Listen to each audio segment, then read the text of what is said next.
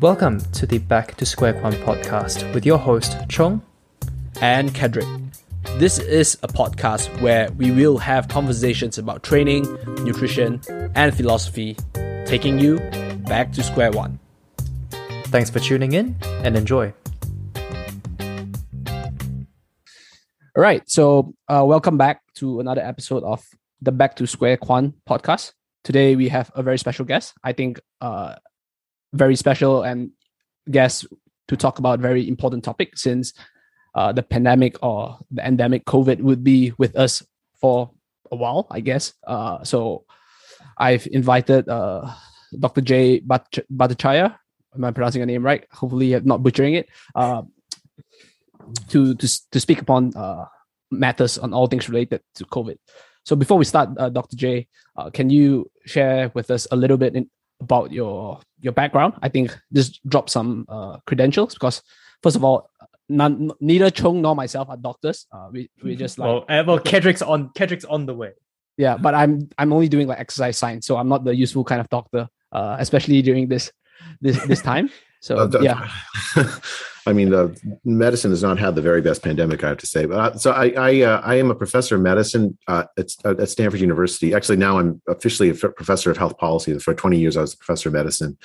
Um, I have an MD and a PhD in, in economics. I do research full time, um, and for the last 20 years, my research has focused on uh, epidemiological issues, health policy issues, uh, a whole range of them, but including especially infectious disease epidemiology, uh, published on back, back since HIV uh, was my I think one of my very first published papers. Um, uh, and, and I've been working on infectious disease epidemiology for forever now. And certainly during the pandemic, I've worked a lot on on COVID epidemiology and COVID policy. yeah, that's uh, that's great because I think that you know like uh, it's important, I guess, for people to know that you've at least uh, worked in the field because uh, apparently nowadays only if you are a virologist, immunologist, or whatever, you, you apparently you can't comment on things like that, even though you know you can't even have a conversation about it. So it's good to know that at, between the three of us, at least one of us has uh, One the of us has necessary some credentials. experience. Yeah. Uh, Well, I, th- I think actually that's that is a major problem in the discourse that's happened during the pandemic. Uh, I mean, the issue is this: is that is that uh, this pandemic and the policies that are adopted are not simply a matter of epidemiology, virology, or immunology. I mean, those are important fields that, that have important things to say about the right thing to do during the pandemic, but they are not the whole of what the pandemic policy entails. The, the, the policies we've adopted have affected the lives of every single person on the face of the earth in one way or another.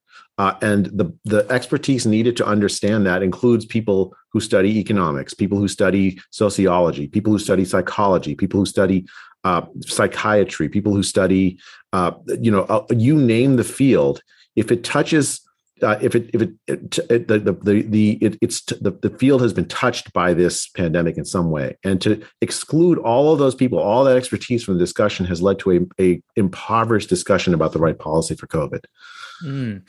Yeah, and so I, I do have a question for you, Doctor. So obviously, when Kedrick told me, I was uh, I was astounded. I was very excited to get on this uh, this conversation. Of course, uh, being uh, you know a professor yourself and being in so heavily involved in so many fields, obviously one of the co-authors of you know the Great Barrington Declaration, and I guess was that um, was it did it come to that point um, you know, throughout the pandemic and stuff like that, when you and the co-authors kind of realized that a lot of the policy makers that have, you know, that have those policies in place weren't really considering the other sort of like things that you've mentioned, right? Psychology, social economics, um, you know, and and all that kind of stuff. And they were really, really just sort of focusing on how can we get rid of this virus rather than thinking of humans in general.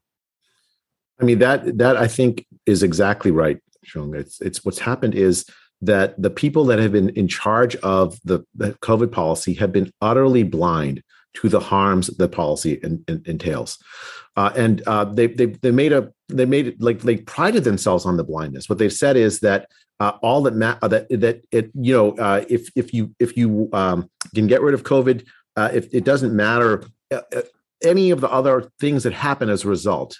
Because if one life saved from COVID is worth what an infinity of lives saved from depression. Um, I, I, I, think that that this it's essentially a kind of moral blindness, right? So uh, uh, that's fueled by the both by the fear of COVID and also the sort of this disciplinary focus of, of the, the, the few people that are in charge of COVID policy, right? So they they um, they have made a virtue of this blindness to say and, and used it to exclude uh, from the conversation for instance, the tens of millions of people that have been thrown into poverty as a result of the COVID, the COVID policy the world has adopted, the, the hundreds of thousands of children dead from starvation as a consequence of the COVID policies that we've adopted. Um, when we talk about uh, about these harms, they're not simply harms that are like economic in nature. That like you know the, the the the the kind of moral calculus people have been have pushed through the whole epidemic is well we're worried about lives on COVID and oh you're just worried about trivial economic things well, it's not trivial economic things when you make one or two dollars a day of income uh, in, in, and you live in a poor country. You, you get thrown into starvation. You, it is, it's the life of your child that that that that, that gets harmed. That, that, that you can't send them to school. Um, you know, uh, you know, the school is closed for two years. You know, it's these are consequences that last a lifetime uh, often resulting in death or or or, or uh, and, and, other very very bad outcomes. On the other side, the, the the conversation about COVID policy has always been lives on one side and lives on the other, not lives versus money. And I think a lot of the harm has been come from that blindness. Mm, yeah. So the central premise of like the Great Barrington Declaration focus is on like focus protection. So I think we will talk a little bit about that, but I do think it's very important to like talk about your initial work on the the pandemic, right? So when you talk about like the seroprevalence study at the start, so can you maybe share a little bit about that, and uh, of course, uh, share with our listeners what does what does seroprevalence mean? Because uh, we our listeners are quite like uh, just sure, happy to tell. Yeah, so, so, yeah. so basically, the the the uh, in the early days of the pandemic, we didn't really know let's let's say in february january february of 2020 we didn't really know what the death rate of the, the virus now we thought we did because what, what came out of places like china and italy were uh, uh, the number of people that died apparently with covid uh, with covid and um, and and and the denominator was the number of people that presented to public health authorities as having covid right? So this is before the pcr tests so they would do like lung x-rays or if you check for symptoms um, and uh, the uh, the the estimates of the death rate was very simple. How many people presented that looked like they had COVID in the denominator, in the numerator, how many people died uh, of that set? And you get a you get a death rate that the, the World Health Organization reported something like three four percent in the early days of the pandemic. That is an incredibly deadly infectious disease. Uh, it panicked the world. The problem with that number is that a very large number of people had COVID and didn't know it. Because the, the disease presents with a very wide range of clinical presentations.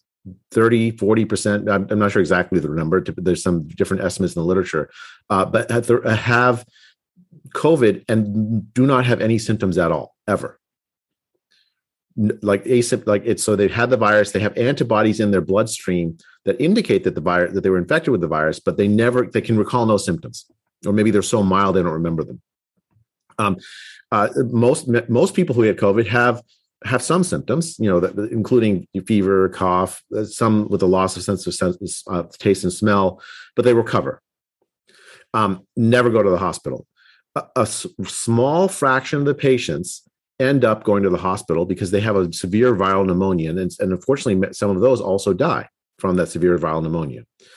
In the early years of the pandemic, always the attention was focused on sort of that small fraction of patients, and all these other patients that had had the disease recovered completely but never came to the attention of public health uh, were, were not included in that death rate estimate the death rate estimate that panicked the world um, it, I've done some work in H1N1, the, the 2009 epidemic.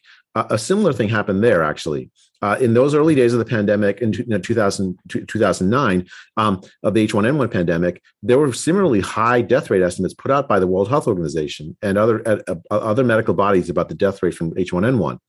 Uh, what happened was that a whole series of studies were done of the levels of, of, of the, for the presence of antibodies in the population at large to the H1N1 flu. So antibodies in in someone's blood uh, that's specific to H1N1 provides evidence that you were infected and recovered, right? Um, and it the, when these sero that's those are called seroprevalence studies. Sero meaning blood, prevalence meaning you know how, how common is it in the population. Seroprevalence in this case is was in that case was seroprevalence of antibodies in the blood indicating H1N1.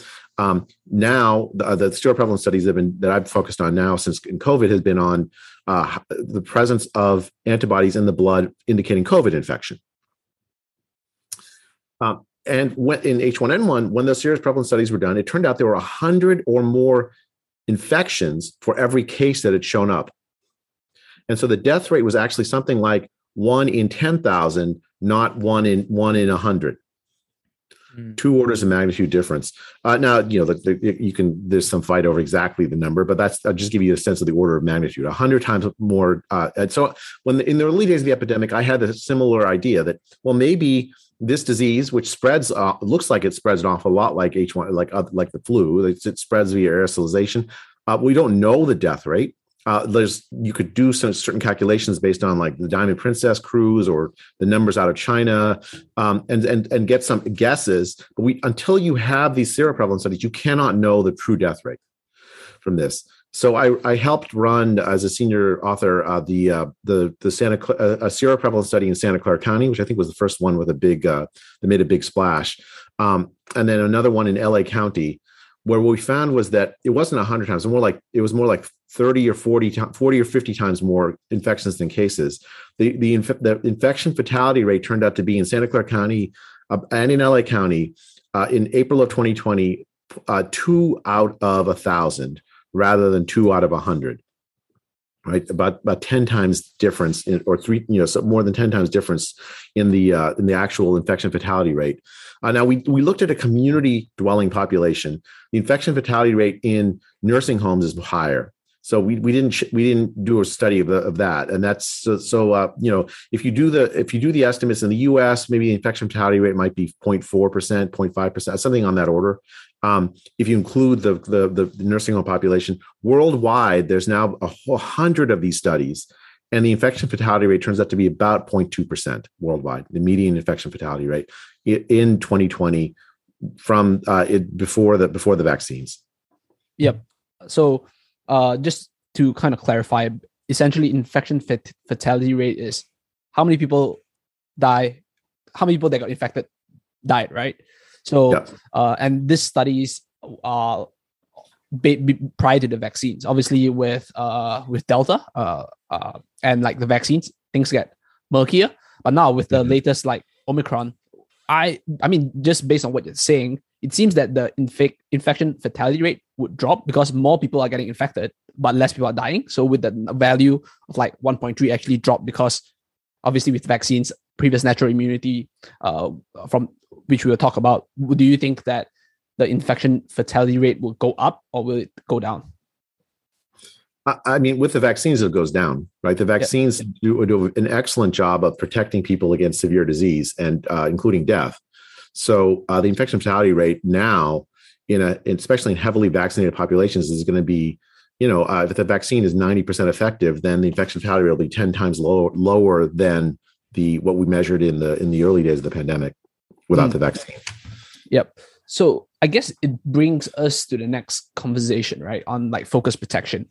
So with these people that are actually uh like dying from COVID, there there is like a particular like characteristics, right? Um, a large majority of them would be uh, either have one or more uh, comorbidities, and they're probably like age. Age is a factor as well. So can you maybe share a little bit about that? Because people was like, oh yeah, you know, like uh, infection. This is the infection fatality rate, right? The IFR, right? And they'd be like, oh, if it's one percent, you know, I may still have a chance because, but what they don't realize is that if you're young and healthy, right, the chances are actually much lower. So maybe can you share what are some certain general characteristics that this uh, that people tend to uh, get either severe illness or death from uh, getting this virus?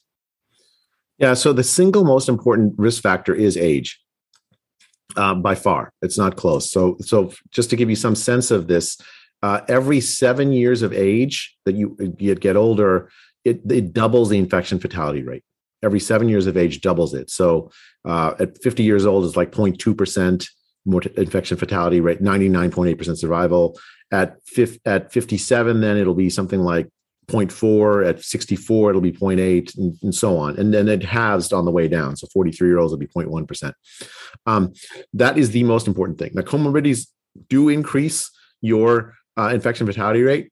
So i think obesity for instance i think increases it maybe doubles it. Um, so those are important as well. But but the key factor is age. There's almost a thousand fold difference. Again, this is before the vaccine, in, and actually even with the vaccine, in the infection fatality rate of this disease from oldest to youngest. Uh, the, there, this is a disease that really, really harms older people, and is much less fatal in younger people. Um, and uh, and that so that and that's like in, in some sense it's like it's it's much steeper than the flu. The flu is more deadly to to young people, relatively speaking, uh, especially children. Um, can, or can can be depending on the on, on the particular strain. Um, and the uh, and for older people, it's it's it's it's it, it can be deadly, of course. It, it's more deadly for older people. The, the flu is more deadly for older people, but the slope is much steeper for COVID. Um, 80%, something like that, 70, 80% of the deaths uh, in the United States from COVID have happened to people that are over 65. Mm-hmm. So that I've got an um, this actually just literally just popped into my head because we were obviously comparing sort of like um, COVID versus sort of like the flu, um, and I'm pretty sure it's sort of the same in, in in the states to New Zealand where when winter rolls around you get your flu shot, um, and it is interesting on what you said because um, generally flu tends to be more deadly to young the younger generation, kids predominantly. And well, I mean, it's it's it, it, flu does kill older people more than young people. It's just that the slope is steeper for COVID, right? Mm. So, um, I, I think like if there's some age below which the flu is is more deadly, and, and above which like COVID is more deadly. Ah, yeah, gotcha. Like there's a crossing point. Uh, I mean, certainly for children, I think the flu is less is is more deadly than COVID, mm. and certainly for old people, COVID is way more deadly than the flu. Mm. Yeah, so that's interesting. So on that note, um, I guess in regards to you know the the future and sort of like into the great unknown, as people would say, um, it is obviously very common these days to sort of like get flu vaccinations. You know, you get your annual sort of like flu vaccinations, and there's this, I guess, this whole, you know, this whole very big conversation with like you know anti-vax and they don't want to get the covid vaccination. And we've got the group that like will get the covid vaccination just because. Um i guess in your opinion do you foresee going into um into the next decade or so highly likely covid being more of an endemic thing? Um would and and it having that opportunity or potential to develop multiple variants as it evolves as as all viruses do um would you think that COVID vaccination would be like an, an annual thing um, as compared to something like an annual flu vaccination? Well, one of the things that's different about COVID than the flu, the flu, uh, the way it mutates, it it, uh, it the the prior infection with the with a one variant of the flu that provides very very incomplete protection against future variants of the flu. That provides some protection, not some some cross protection, but it's not it's it's it's sort of insufficient, I think. Um, and that's the argument for the annual flu vaccine. The, the, the flu mutates in a particular way every year. And it's hard to predict, but uh, so like for instance, in the southern hemisphere, the the, the flu uh, uh, hits you all in your in your winter, our summer, um, where you know I'm in, in California, um, and the flu vaccines that that are used in the northern hemisphere are based on the variant that hits the southern hemisphere during your during your winter, our summer. So they formulate it on that basis, and the and the the the, the way that the flu mutates. It the fact that you had the flu before doesn't necessarily protect you a ton against having the the the, uh, the against the next variant of the flu. It'll and it depends on how severe it is. It varies from from year to year, and so that's why that's the argument for the the annual flu vaccine. Um, COVID is different in that sense. COVID prior infection provides very strong immunity against future future uh, future infections. It's in, in the same way that you get immunity from other coronaviruses. Now, the immunity doesn't mean you won't get reinfected. You can get still reinfected. Uh, I think at, at, before Omicron, the reinfection rate was something like 1%, 0.3% to 1% one year after infection. Uh, Omicron clearly evades uh, cl- clearly evades both natural immunity and also vaccine-mediated immunity. A lot of people that are vaccinated and a lot of people who were previously infected are getting reinfected with Omicron. Um, but what both the vaccines do and also natural or the pre COVID recovery does is it provides you protection against severe disease if you get reinfected. So you'll get something much closer to a cold the second time than the first time. Mm. Um, so it'll be it'll now it's hard to say exactly because this is this is a novel virus and who knows it'll if it, it, it might it might re- require a, a, a, a, new vaccination uh, you know uh, from time to time depending on what's what's what's how it evolves. Um, but my best guess is that it will become uh, because if you have a population that that's well protected immunologically either by the vaccine or by natural infection and recovery from natural infection um, or both the, the the experience of reinfection will be much milder and so why take the risk of a vaccine if you're just protecting against a cold. We don't have uh, vaccines against a common cold. This, it wouldn't make sense. You'd rather just get the cold than the than the side effects of the vaccine, which are very similar to the cold. Um, I think that that's the long run of COVID, not annual vaccination time and time again, but just an, like reinfection every few years uh, with it, where where it's like a minor inconvenience because you've had this recovery from it in the past, or because you've been vaccinated in the past. Mm. So just to continue off a point that you mentioned just now. So vaccines and previous immunity, uh, they do not do a good job, right? Obviously, they reduce in a small percentage, and obviously less with Omicron to prevent reinfection, which means that it does a like a poor job when it comes to so-called oh when people say I take the vaccine so that it protects people around me and like prevents or stops transmission, right? But what the vaccine does is that it protects the person who takes it, right? The main benefit is for the actually the person who takes the vaccine. So I think that's kind of like uh, important to clarify because uh, in the mainstream media, people will always be focusing on uh, antibodies. They say, "Oh, cool, antibodies wane right uh, against Delta after." I mean, based on like the original like wild type strain, uh, it's like cool, right? Uh, five to six months, and then with Omicron, it's half that time. That's why we need to take another booster. But those are just measuring like certain antibody titers, right? Uh, and there is a difference between like your immunity, right? Your memory T cell, B cells versus those antibodies. Can you like maybe shed some uh, shed some light upon like those the, those differences and why it's actually important for people to conceptualize uh, in that manner rather than focusing on just either one or the other?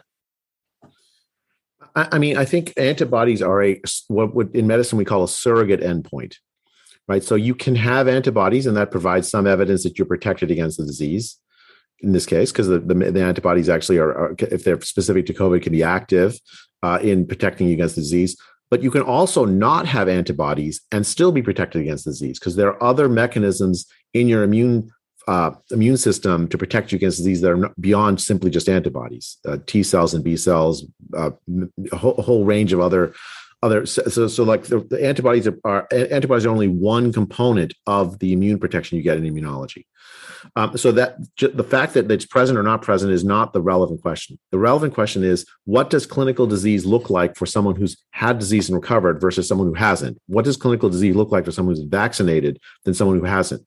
Right? That's the relevant question. And um, there, the evidence is, is abundantly clear, right? There's a huge amount of evidence from around the world that COVID recovery provides very, very strong protection against severe disease. Uh, with Omicron, it now, I think, doesn't provide protection against getting infected again. Um, but if you get infected, it's likely to be mild, especially Omicron by itself. It seems like it's 10 times less deadly than the previous variant. Um, so it, it's mild on top of mild, right? So it's 100 times, 10 times less because you're previously infected and protected by your immune system, and then 10 times less deadly because it's Omicron. Um, uh, on the, uh, same, by the same token, the fact that antibodies wane after you get the vaccine is not evidence that you're not protected against severe disease. You can get infected again, absolutely, even if you're vaccinated. I, I personally was vaccinated in April of 2021 and got COVID in, in with Delta in August of 2021. Um, and you know, it, it's I didn't I wasn't hospitalized. I mean, it, it I had a uh, uh, I mean, it wasn't pleasant, but it wasn't you know, it, it didn't. I'm still here, right? Um, so I, I, I think um, I think that the uh, there's a, a, popular misconception both about how to tell if you're protected.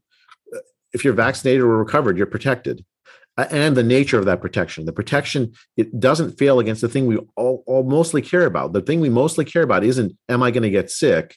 The, the thing we mostly care about is, am I going to die from this? Am I going to be hospitalized from this? Am I going to be permanently damaged by this? And both the vaccines and natural immunity protect against those bad outcomes, even if it doesn't protect against uh, getting infected.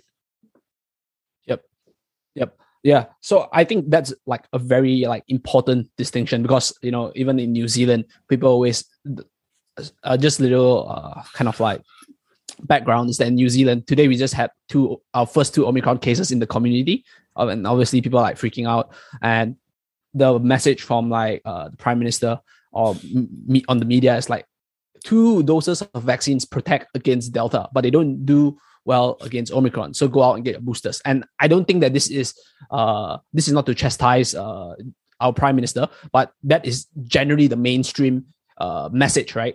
This is what people say. So I think you mentioning the distinction between actual protection is very important because uh, when you talk about uh, this virus being sort of like it affects life from a multifaceted approach, right? It's not just the virus affecting someone's health uh, immediately from the virus. You also have things like mental health, uh, you know, which like lockdown oh, like, places. Like how, how much time have you spent in lockdown over the last two years?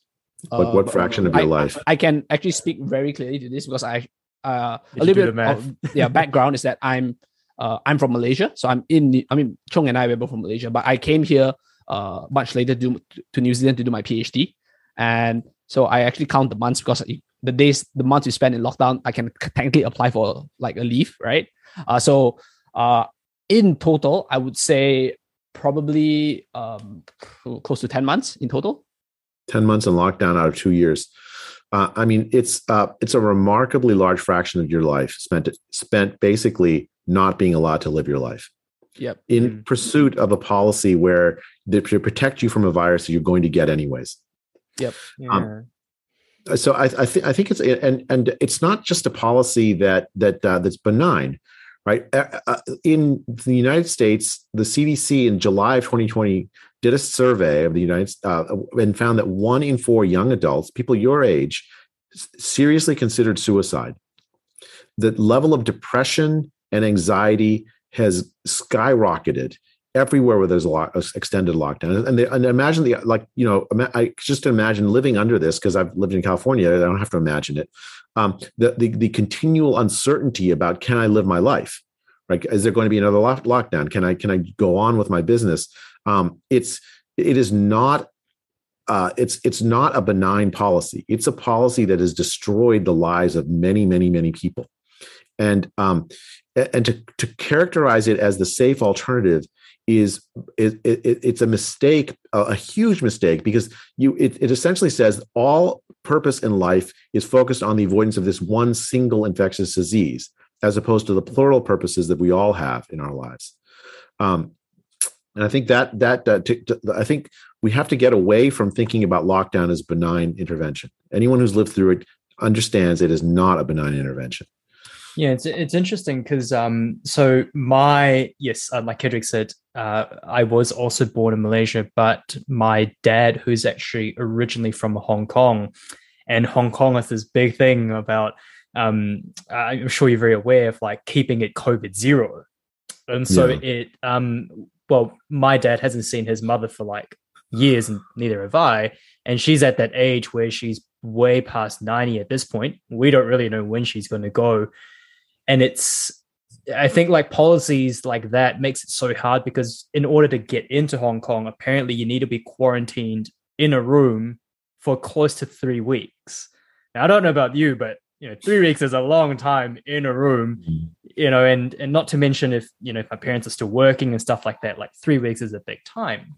And it's so interesting because apparently there was a news, I think yesterday or this morning, where um they basically culled about 2000 hamsters in a um in a in a pet shop because it was apparently um related to to covid and um it, it is it is quite scary to know that there are still I, I, I, guess countries in the world, and you know, to an extent, New Zealand, when when when Delta hit as well, still think that lockdowns is like the solution. And I, you know, as Kedrick said, Omicron has just hit our shores today.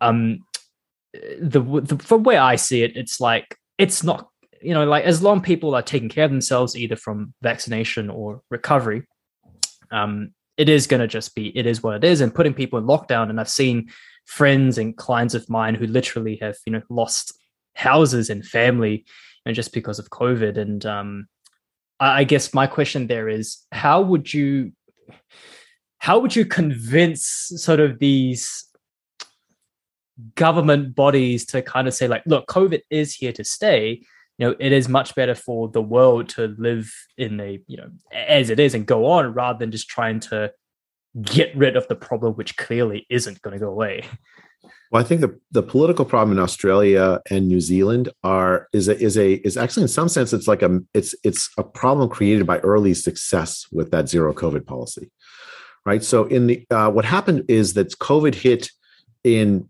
say February March of 2020 uh, in the in the developed world uh, it, it, around the world outside of China um, it, during your summer and during our winter. So during your low COVID season, that's when the COVID pandemic hit. Um, there wasn't very, there were not very many cases in New Zealand and Australia at that point. You you all have uh, fewer entry points. You have a few, a couple, some ports and, and, a, and, a, and, a, couple of international airports. It's you, it's much easier to lock yourself away as, an island nation than it is for a country like the United States to lock itself away, especially during COVID season, um, where the disease was already pretty widespread. I, I mentioned that seroprevalence study um, that, that I did in April of 2020 in the United States, in LA, and and and Santa Clara County in California there was already 3% of the, of the population, 3 or 4% of the population that had evidence of COVID, even in April of 2020. So by the time we, we started a lockdown in March of 2020, it was already too late. It had already gotten to the point where there was no chance of getting to zero in the Northern Hemisphere during high COVID season, where the disease had spread outside of the knowledge of, of public health for a long for a while, while before it, it, the lockdown happened. Um, unlike the United States, unlike Europe, unlike South America, um, COVID didn't spread in New Zealand in the early days. It would hit during your summer, low COVID season, where, where spread is less likely. Um, the few cases you had, you isolated and you got to zero. But you had to stay locked down. You had to keep the whole world out in order to stay there. So um, expats couldn't come home even to see to bury their family members, right? Uh, you you you had to like essentially uh, isolate yourself from the world. And even then, you still had outbreaks of COVID because you can't actually isolate yourself entirely from the world. Um, the, the vaccines couldn't have been developed in Australia or New Zealand. The reason is simple. It's not because you all have don't have fantastic scientific facilities. The problem is, in order to test the vaccines, you need places where there's lots of cases. You cannot run a randomized trial on a drug or on, on a vaccine in a place where there's no cases. You have to have the cases. So um, even the strategy to get out of it, which is use the vaccines, had to be developed in a place where there was COVID. Mm. Uh, so you you have a, a, a, completely unsustainable policy, and you're locked into this policy because now the political fortunes of of uh, Ardern and and uh, you know Morrison and others um, they it depends on being keeping COVID out. We see the fruits of that in Australia. The Australia has one of the very highest COVID case rates in the world right now, uh, and that's during your summer, the low COVID season. Uh, it's because you have a population that that doesn't have doesn't have a lot of natural immunity. Now, fortunately, and thank God for this, both Australia and New Zealand have had enormously successful vaccination campaigns. Hmm. And it's also likely to be Omicron that spreads, not Delta. And as a result of that, you will have less death and harm from, from the COVID spread, which is a huge, huge, hugely good thing. Um, I mean, it's it's so I think those two things together. Um, I mean, ultimately, I think Australia and New Zealand will have weathered the COVID storm better than much of the rest of the developed world. Um, but it's a it's not I don't believe a policy success. It's a it's a that can be replicated outside of of, uh, of the the circumstances we just talked about. Hmm. Yeah. So just to uh kind of like correct myself, it's actually closer to eight months rather than ten months because I don't want people to like, dude, this guy's spreading misinformation. So I think it's like important for me to clarify that. But in my justification, you know, they say lockdown make you lose track of time. So I'm just going to blame it on the lockdown, making my awareness of time go bad. So it's to, eight, eight, eight, eight months out of two, out of uh, what, like 20 months is a lot of, is a huge fraction of your life. Yes. And, and you're, you're, you're, you're young. I mean, that is, it's, that's the other thing for like, if for the lockdowns have affected kids and young people the worst right? I mean, you should be living your life. I mean, I'm an I'm an old guy. It's fine if I if I'm, I'm a hermit and like I, I, don't see anyone except my family. You've done you've done you, everything that you. I've done do. done with my yeah, but I, but I mean, young people should be living. I think. Yeah, yeah. It's interesting because I'm um, sorry to cut you off, Kedrick. I was literally at the physio yesterday. And um, I was talking to a physio, and she said um, she's just graduated. You know, she's working obviously, and she was saying a couple of her mates who got into physio in the first year of COVID had such a huge difference in terms of um, how the course was actually being delivered because they were still complied to do like a thousand hours of 10 i can't remember the exact number but a lot of hours of like hands-on work. But because of covid they had to keep pushing it back and it, it, was just such an interesting well not interesting it was actually quite devastating to see actually um, the younger generation who you know for the kids especially who hey it's my first day of school. You know sit down at a computer it's like time to zoom for the next eight months you know it's uh it's it's rough. Well i, th- I think the um i mean i don't i just it's it's just it's heartbreaking right? So like the the lives of young people have been utterly overturned by this. Um uh, in um i don't know exactly the, the policy regarding schools in, in new zealand but in california uh, for almost 18 months, especially people, kids going to public schools, were not were, were not didn't have in person schooling. Uh, Stanford, where I where I'm a professor, uh, we we had classes remotely. Uh, a lot of a lot of like lab classes didn't happen really. Um, the inter- opportunities for students to interact with each other, which is where much of the, the learning and and, uh, and and sort of benefit of coming to a place like Stanford happens, didn't happen. Uh, no, no, very little time spent with professors. Zoom is not a substitute for actual in-person learning, um, and the consequences are again are not just simply just you know you're inconvenienced. Uh, so poor kids in California, especially, uh, had eh, were more affected than richer kids because richer kids that private schools were less impacted by school closures. Um, you, if you're richer, you could afford a tutor for your your kids. Um, and the long term consequences of that school disruption is it, it, turns out from the health economics literature, there's really strong evidence of this. Long term consequences of school closures are things like shorter lives, less healthy lives, poorer lives. The ripple effects of the, the even the short-term school closures will will echo for a long time. And it will hurt the poor more than it will help will hurt the richer kids because they were more affected by it. This is an enormous generator of inequality these these lockdowns the way the way they actually work. Yeah 100% i i completely get that as well. So not to mention like uh so i think two years in the p- pandemic right uh malaysia had like attrition rate of like 20000 people like stop going to school. That's 20,000 kids like not going to school, you know, for in the span of two years. And Malaysia is a relatively uh, small country, it's like population of 30 million. It's bigger than New Zealand, but it's not as big as the States. I think California has more than 30 million people or something like that. So yeah.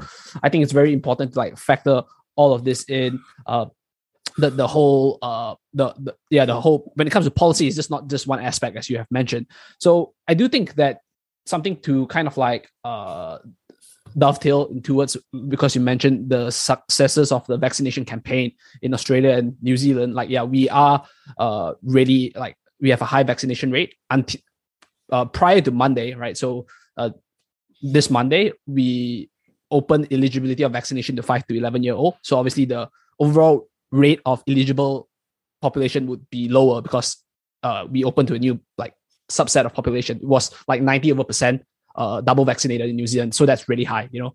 Uh, and now they are saying, cool, right? Uh, the reason why we are, and you also mentioned preventing people from coming in to New Zealand, right? To like isolate and prevent now it's Omicron from coming in. The, the premise they are doing this is one, uh, we want the kids to get vaccinated, right? For, uh, and then second would be we want uh, everybody who is uh, vaccinated four months after to get their booster shots, right? So I kind of like want to talk about a little bit about the vaccines now. Uh, so because we, we we we had like a brief overview of like COVID in general, talking about lockdown. So the next thing is like you know vaccination is a very important topic because you know we we have like I think a lot of people can be really unhappy with lockdowns, but uh, and you probably have a little bit like larger consensus. Uh, but vaccinations can be a little bit uh tricky to to navigate conversations like that. And you mentioned it yourself that you've been vaccinated, you got COVID. Uh, both Chung and myself, we've got vaccinated as well. So we're not like anti-vaxxers and or anything like that. But I do think even the term anti-vaxxer is like very pejorative because it kind of implies that people do not have rational reasons to not get vaccinated, right? And I do think it's very important. So one big thing that uh, we we want to talk about would be because I think at the start of our conversation you mentioned Omicron is very mild, like a flu, and then there's uh, there are side effects of vaccine as well. So you have to like weigh it out, right? What the side effects from the vaccines are versus the side effect from getting the virus. So before I uh yeah let you talk about that, I just want to like clarify my position. Is my my position is that for anyone who were to encounter COVID, right?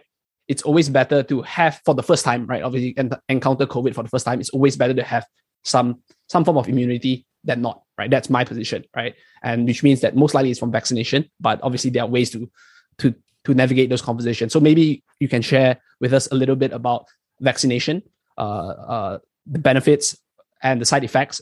Also, uh, talking about whether these benefits and side effects apply to every single population uh, demographic the same way, because we know from the literature it, it really doesn't, right? It definitely benefits the older people more because they have uh, a higher mortality rate from the virus. So maybe you can share a little bit about uh, that topic. Uh, sure. So, so vaccination is a very important tool in protecting populations against COVID, but it doesn't protect populations against COVID in, in the way pe- many people think. It doesn't prevent disease spread. So, as, as you said earlier, Kedrick, vaccination protects the person being vaccinated and only provides limited protection against disease spread. I think by two or three months, the protection against disease spread drops pretty sharply. And so the fact that uh, the New Zealand population is very well vaccinated is is fantastic news for as far as like whether you're the, the, the New Zealand is going to experience a lot of deaths from COVID, but it, it will not protect New Zealand against getting a large outbreak of COVID when you open up, and you maybe even, before you open up, you're going to get a large outbreak of COVID. It will happen, um, and so it's just a matter of, of like time, um, and like how draconian the lockdown is. So, so, uh, so that let, us so let, us just focus then on the private benefits of, of vaccination, which are substantial. Uh, and and Kedrick, I think you laid out the issues very well. If you are older, the, the harm from COVID is much higher in terms of the risk of severe disease, right? So uh, you know, if you're over the age of 70, I, th- I mean, it's it's a it's a it's a three, four, five percent mortality risk if you get infected. Vaccination reduces that risk by tenfold. Right, so it goes from uh, you know if you're if uh, from a 2% mortality risk if you're say 70 75 i don't know something on that order uh, to 0.2% it will save your life if you're vaccinated the first time, and you are absolutely right, Cedric, the first time you meet COVID is vital, especially if you're older, to have the vaccination on board to reduce the risk of bad outcomes. It's it's it's just it's so it's a public health priority for the life saving, not for reducing disease spread. Um, now, vaccines, just like any medicine, have side effects you're always in medicine trading off the benefits versus the side effects. You give medicines when it makes sense to do so. There's no medicine that has with no no possibility of side effects. You're always considering the benefits and the harms. And here, because the the the the risk that you're averting varies so differently across different people in the population, with age being the number one risk factor, um, it, you're going to have different risk benefit risk, risk benefit calculus. So for an older person, you're getting this huge benefit, reductions in this huge reduction in the possibility in the probability of, of bad outcomes if you were to get COVID. Um, there are outcomes from the vaccine that are that are documented in. Uh, so, for instance, there's a one in a million on that order risk of Guillain-Barré syndrome, from the vaccines, from the mRNA vaccines. Tiny risk, tiny, tiny risk, much less important than the risk of if you get COVID of, of dying from it. But it's a fact. I mean, that's so one in a million people getting the, the vaccines are likely to get this terrible Guillain-Barré syndrome as a consequence of vaccination, not because of COVID. Um, and that's mainly an older population, I think, if I if I'm if I've seen the data right. Um, and for younger people, this vaccine um, let, let, so for older people, you trade off the benefit of the vaccine, which is substantial, against the, the the, the, possible risk of harms, even harms that we don't know about yet. And, you, and it just prudentially, it makes sense to say you should get the vaccine. You're, you you have a certain large benefit, and you have some uncertain harm that's probably quite low. It's worth it. The calculus is very different for younger people. For younger people, the vaccine is protecting against much smaller harm from COVID uh, the the death rate from COVID is is is very very low in five year olds, incredibly low, especially healthy five year olds. Uh, and so you you you you vaccinate a healthy five year old, you're get you're gaining almost no benefit because if they if a five year healthy five year old gets COVID, they get they they it's it's it's it's it's astronomically likely. It's like one in million that they'll die from it. Uh, at the same time, you have some harms from the vaccine. Uh, young men, for instance, we know from the mRNA vaccines have a higher rate, uh, uh have a side effect of, of myocarditis, uh, inflammation of your heart muscle, uh, or in pericarditis, inflammation of the, the, the sac that holds your heart. Um, and you know sometimes that actually can can result in death. Uh, now that's not common. Uh, so the myocarditis and pericarditis risk is something like on the order of uh, there's some controversy in the literature, but let's say between one in 3,000 and one in 10,000 patients, young men who get it will, ha- will have it. Uh, it mo- most of the time they'll recover from it, but it can happen. It's not pleasant. young men shouldn't be getting myocarditis. Um, so uh, you you uh, you you have that harm against the relatively small benefit, and it's a much closer call whether you should be vaccinated. Some people are, and now it turns out that the first dose produces myocarditis at a much lower rate than the second dose. So, uh, some people have called for only doing one dose of the vaccine for young people versus two doses. Uh, the booster, you know, uh, it's it's it's it's it's really it's a question of like the uh, the the benefits versus the harms, and the cl- the case is much closer for young people to say it's not worth it than it is for older people. Older people is definitely worth it. Mm. So that's a really good point, and just sort of like hearing, obviously, Kedrick laying the foundation, and Dr. J, you obviously um, sort of elaborating on it, just on a very personal sort of like outlook. And I can't say the same for the states, because obviously I've not lived there. The the way that the um the health administration and the government has been sort of like promoting this vac- these these vaccines to um to the population, um, albeit great great job on getting 90%. But even and I, and I won't I won't name names here, but I will say I'll put my hand up as well.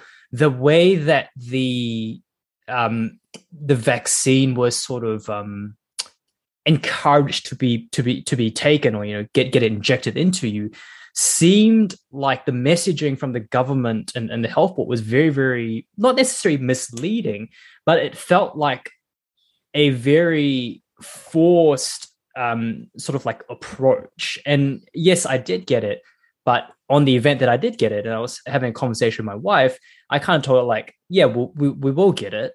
However, it just feels like it was really being forced upon us um, without sort of the information that was presented. And I did actually have a couple of um, clients and friends who were actually in the um, who works in the hospitals, and from what I'm gathering, at least, um, very, very sort of like not too exposed to the whole COVID thing.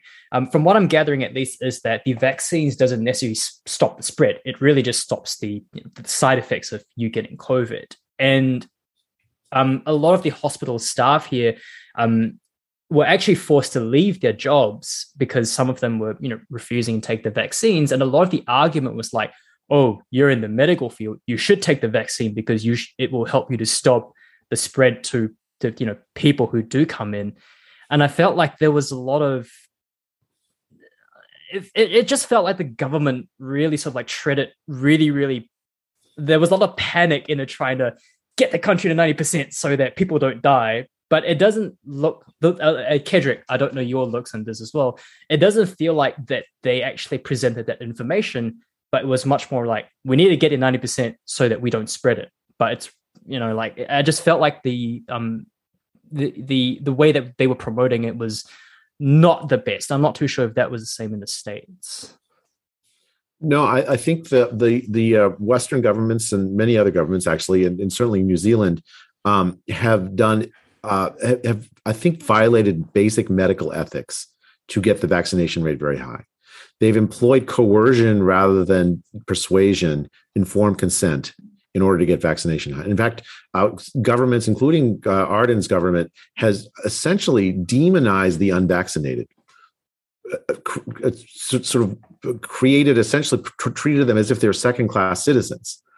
Um, and I think that that uh, is going to be uh, that is an enormous public health mistake because what it does is it yeah you get the vaccination rates high, but you'll create a, a population of people that view public health as this coercive force and start rather than a partner in producing good health with the population it's a it's a it's someone on the outside pushing um, and that kind of distrust will result in distrust of public health, other important recommendations. We're already seeing this in the United States. I think the vaccine hesitancy that we've seen in the United States is uh, unprecedented in my view. I mean, uh, we, it's always been true that there have been some group of people, relatively small group of people, that have doubted the importance of vaccines that are the standard vaccines uh, in the United States. But that group has grown very sharply as a result of the coercive practices of some places. Um, in the United States, they put in these vaccine mandates where, uh, you know, if you don't get vaccinated, you lose your job. Right? You can't go to, you can't, uh, you can't enter uh, restaurants. You can't enter libraries. You can't go to museums. You can't go to uh, shows. Um, these vaccine passports, uh, green passes, like uh, what they call them, I guess, in in in, in Europe. Um, so you you have this like incredibly coercive uh, kind of policy. I think uh, in order to get the vaccine rate high, and uh, based on the premise that you need high vaccine rates in order to stop disease spread. That is a that's a, a bad premise because it's based on fall, bad science. It the disease does the vaccine does not stop disease spread, um, and it you can't you can't this idea that you can ha- get to and and stay at zero COVID is the central fallacy uh, that, that we've seen throughout the epidemic, uh, uh, and I think it plays has played itself out in New Zealand in sort of the its, its distilled form. Um, and I am really scared for the future because I think a, there will be a counter movement to that as a consequence of that coercive public health. That that coercive public health breeds distrust in public health, and it will play itself out in distrust of very basic, important public health advice and uh, I, I, and I and I wonder how uh, future governments are going to be able to cope with that because it's going to have negative consequences. Hmm. I I think something that's very important is to be able to provide the information and allowing people to weigh it themselves, right? Make make the choice based on the information available.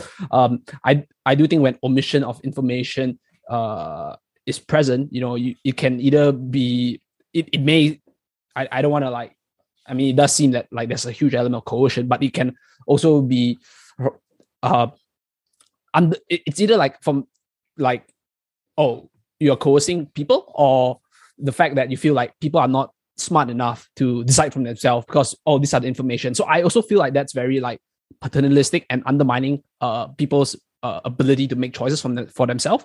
I think a very good and people usually have huge pushback against them because uh, you you are kind of like denigrating their character, you know. And I want to like share an example, like a personal example on like the importance of like sharing information is that my parents, so like I said, they're based in Malaysia, and the older generation from like Asian household, you know, we tend to be skeptical about Western medicine, right? Uh, they're like, oh yeah, and then they're usually like tough it out, you know, like parents are from like immigrants, you know, if you get a cold, if you're sick, you're basically weak, you know, you just have to tough it out, right? Uh, and all, all, all that kind of stuff. So initially, my parents uh, didn't want to get the vaccine, right? And they said uh, they they they made a booking, and I had to ask my brothers to actually check. So my mom actually like I don't know whether intentionally or out of ignorance just lied to my brother, say that oh she already made her vaccine uh, booking, right? And she didn't, you know, she didn't want to get the vaccine uh, the, the primary dose and my parents are like they're both above 60 so yeah the risk is relatively higher and my, my brother basically said that okay cool if you don't get vaccinated i'll uh, cancel your netflix subscription. So my parents in the end got vaccinated right? Uh, out of the i mean maybe part of it was like not willingly but at, at, at the point you know it's, it's nice sometimes when uh, we grow up and we can like make our parents do things that they don't want because when you were younger it was the other way around but besides the point. But now when it came to boosters right i told my parents you know i said cool these are the, the uh, of uh, Malaysia, they also got like uh, AstraZeneca vaccine, you know, which is like comparable to the Johnson and Johnson. And my mom was like afraid of like VITT, the blood clotting, but I said, yeah, it happens in younger females. And I tried to like persuade my mom to get the vaccine. Fast forward to the booster rollout. I told my parents, yeah, you know, you're relatively older population. You know, makes sense if you get the boosters, you know. Uh, but I told them, yeah, my brothers probably probably shouldn't. And then my mom was like, okay, cool, you know, I, will listen to you, right? Uh, I'll take your advice. And yeah, they got they got boosted, right? I didn't even have to coerce them at all, you know. So I feel like that obviously this is n equals one. Uh, and I feel like this kind of like important when you share the information out with people. Uh, people can be more responsive because I'm sure uh, there's uh, data out there showing that uh, resistance to other form of vaccination, uh, not COVID vaccines like measles vaccines and all that, have have have, have pl- uh, they plummeted. You know because of like skepticism. Because whenever you feel coerced and you and not to mention if you're coerced with like something that's not the full picture. For example, say, oh, you take the vaccine so that we can go to COVID zero, but clearly we are not in a COVID zero world. People be like, man, people are lying to me, you know? So I do think that that proper information is very, very important. And it does sometimes feel like uh, certain information is being omitted and conversations are not being had, which I think is like important. Uh, particularly, you know, like when even when we talk about boosters, I think Israel, which is like one of the forefront of like vaccine uh, like studies coming up, they recently came out with a study saying that even the fourth shot might not uh, prevent against uh, Omicron infection, right? And things like, yeah, you know, yeah, we're not surprised, you know, we're not surprised, right? And not, not to mention, why are all this like information being omitted and the false premise that everybody should get boosted because if we get boosted, right, uh, that will reduce the cases of Omicron in New Zealand. And sure, there's a there's a point of like protections, and if people get less sick, you know, then they won't overwhelm the health system. But I think I've I've seen data from the state showing that two doses, right? Uh, even population in the 70 plus, two doses are still effective, 94.5% effective against critical illness. And if you take three doses, it's 98.3%. So the, the increase is so marginal, right? And obviously, if you're older, it benefits. But for the young people, right, with myocarditis as well, you mentioned uh, it's not. I think the I think a low, a really like high rate of myocarditis uh, is like one in like 1700 myopericarditis, and then you have like one in like 7,000 to like 10,000, right? So the conversation should be had. And I think that for yourself, you have been on the forefront of like a lot of like criticism, uh, and especially from public health officials, you know, like uh, I, people who don't know you, I, I uh, don't know what has been happening. Is like basically you, uh, uh, Martin Kulldorff and Sunetra Gupta, uh, you basically co-authors of the Great Barrington Declaration, has been like labeled as like fringe, right? Fringe, uh, fringe scientists, and you, you need like a swift and devastating takedown, right? I, I think I'm quoting the words word for word, and you probably could uh, uh, correct me if I'm wrong, but I do think that the element of conversation regarding specific topic is going to be very important because when something that puzzles me, like when it comes to university and being someone who is like, my, when I was younger, I, I really ask questions of why I like to have conversations about this. There really isn't many like conversations on like regarding matters of like differing opinions and like there's no debate, there's no public forum, nobody like that yeah basically there's nothing that happened like oh a university invite this panel of speakers and this panel of speakers and to debate the issue. And at the end of the day just stream it free from public for the public. Everybody's on zoom anyway you know nothing better to do right to watch. And then they can make the decision for themselves. And i think that that has been sorely lacking. If i'm not mistaken you were uh, in conversation uh, at the start when you had the GBD, uh, the Great Barrington Declaration, with someone from like the John Snow Memorandum, right at the start. So like they're they're opposing views, and I think that that was the only time. And then there, there's probably a couple of others, but there, there hasn't been re- really any conversation around this this whole topic. Why why do you think this mm. is so? Especially you were on the receiving end of like, yeah, cool, right? Uh, this person's like a fringe person, you know, we probably shouldn't listen to him. And the Twitter mob, you know, they get really angry and basically just yeah, they will. You can gather an army on either sides, right? So what what what do you think like has happened that created such a deep divide? So you, there's a lot in, your question, Kendrick. So let me let me just start with uh, uh, a very brief comment about your your, your parents and you and, and the vaccine. I, I, think medical decisions, uh, especially in Asian cultures, and certainly in my my the culture and the family I grew up with, are often family decisions, and there's nothing wrong with that. Um, I think that, that I think that personally, I think it's a healthy thing. Like you want to consult your family members uh, when you make major health health decisions. And and I think ch- children can play. A, a, you're not a kid, but uh, the, you know, but but like you know, I, I have I have children that, that are. Uh, that are that are uh, uh, uh, on the process of becoming adults, and I, I, hope that they'll play some important role in my in my health in, in coming years. Uh, I, I, but I do think that the the medical profession owes it to everybody to treat them like they are rational people to treat them as as, as not like children so uh, to, to tell give people a choice say here's here's what the data show here's the here's the the, the benefits and here's the harms and um, you can make your own decision. That kind of informed consent is incredibly important uh, and to do it in a culturally appropriate way is, is an important thing within medicine. And, uh, and you know i think i'm glad you you got you convinced your parents to get vaccinated. I think that's a that's very important for, for, for especially for older people. I also agree with your characterization of the booster being a, a, marginal benefit relative to the first two doses. The first two doses are cre- incredibly important for reducing the r- risk of severe disease.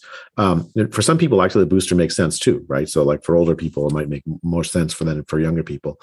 Um, but again, that's a it's an individual decision. I think that's something that phys- that ought to be left to inform that for left to people in consultation with their physicians. Um, okay, so now let's let's tr- turn from that to you're you're you're asking you're, you're telling your, your, audience about the Great Barrington Declaration and the John Snow Memorandum and the discussion in science around these around uh, dur- during the pandemic. Um, okay, so let me just set the stage a little bit. I think for much of the pandemic, especially the beginning, um, the, there was there was and, and this continues to be an incredible fear and panic around COVID. The World Health Organization told people there was two, three, four percent mortality from this disease. It sets people's minds on fire. And that panic led to a huge a, a, huge number of policy decisions that were not very well debated. They were just adopted as if they were the logical consequence of the fact that you have this severe disease floating out there. Lockdowns zero covid are among the group that that group.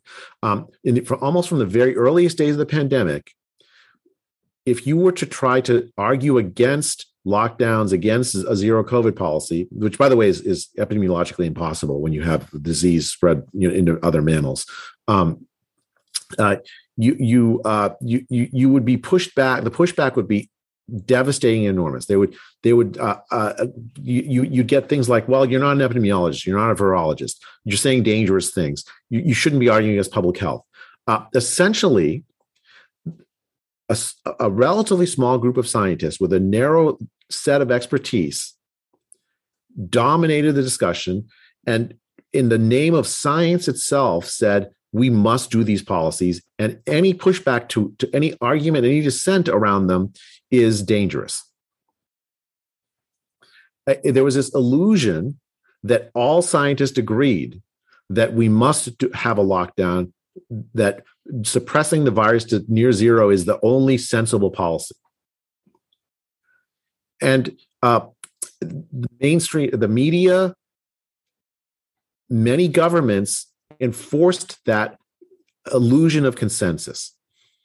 I, I know in, uh, in, New Zealand it was very difficult. You probably haven't heard very many. Uh, like you're you're you're you're you're listening to Twitter, but like most people in New Zealand haven't heard what, what I had to say about this. Uh, it just wasn't part of the mainstream narrative. Um, uh, the the uh, the Great Barrington Declaration. It's it's a it's a document that I wrote with Sunetra Gupta at Oxford University and Martin Kulldorff at Harvard University. Um, um, uh, it, it, was a small conference organized at Great Barrington, Massachusetts, by Martin Kulldorff in October 2020. He invited me and and, and Sunetra uh, in order to compare notes about what the right policy. All three of us had expressed some concern about the policy that we'd adopted.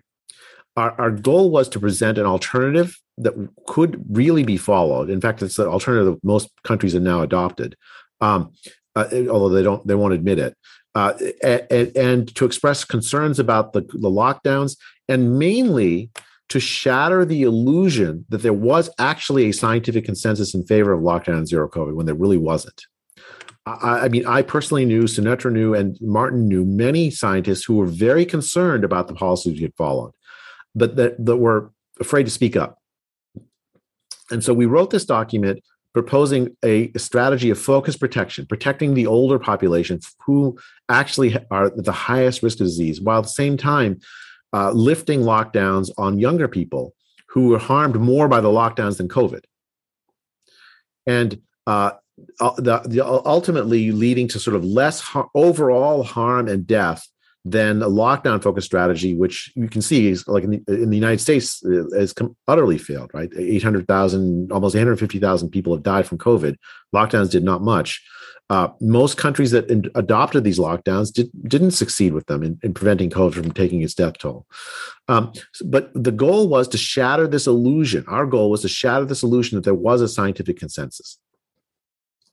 Uh, almost immediately after we wrote this, it went viral a, a, a, almost a, you know 800,000 regular people signed it tens of thousands of doctors and scientists signed it within days of us releasing it maybe you all signed it i don't know um, uh, the the the, um, uh, the the the document sort of went all around the world, almost like Samizdat. It wasn't spread by the media. It was just it was like a viral document that that, that everyone's like, well, look, uh, it sounds like there are actually scientists who disagree with the current policy. That was our main job. Main main goal was to start a discussion and debate about how best to protect the vulnerable.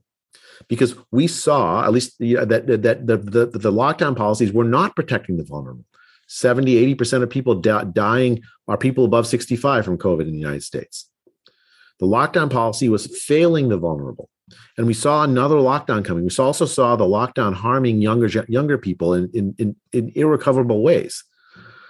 Um, and so we wanted to start a discussion about how best to protect the vulnerable while allowing younger people to live more or less normal lives. Um, instead, what happened was this sort of uh, deplatforming, this, uh, this this like vicious propaganda war to make us look as if we were we were fringe. You know, Martin Kulldorff is is one of the people primarily responsible for designing how the FDA, the, the U.S. FDA, tracks vaccine safety. Sunetra Gupta is is is a is probably the world's premier epidemiologist. You know, it, it, she's at, at Oxford University. You know, and I've worked on infectious disease epidemiology for decades.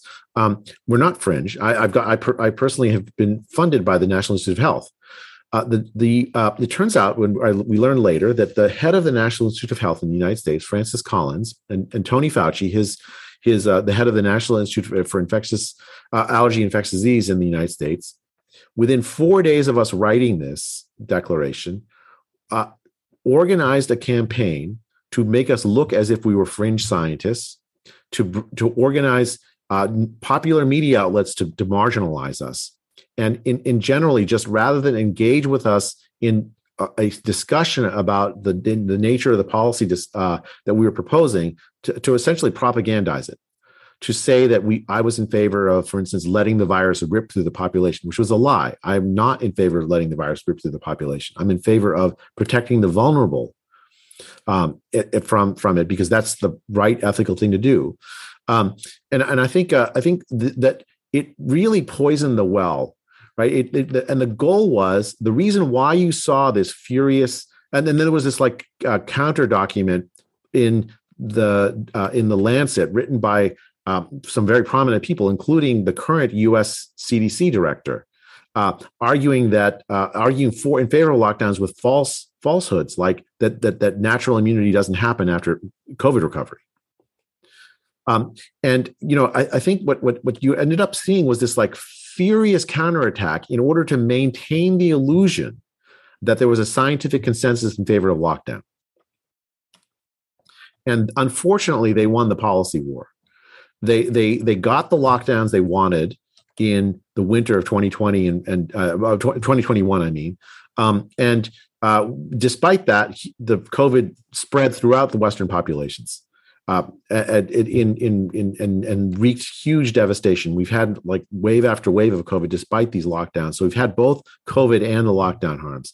If we'd had that discussion, an honest discussion about policy in October of 2020, rather than the propaganda war we actually saw, I think the world would have been in a much better place. Mm. Yeah.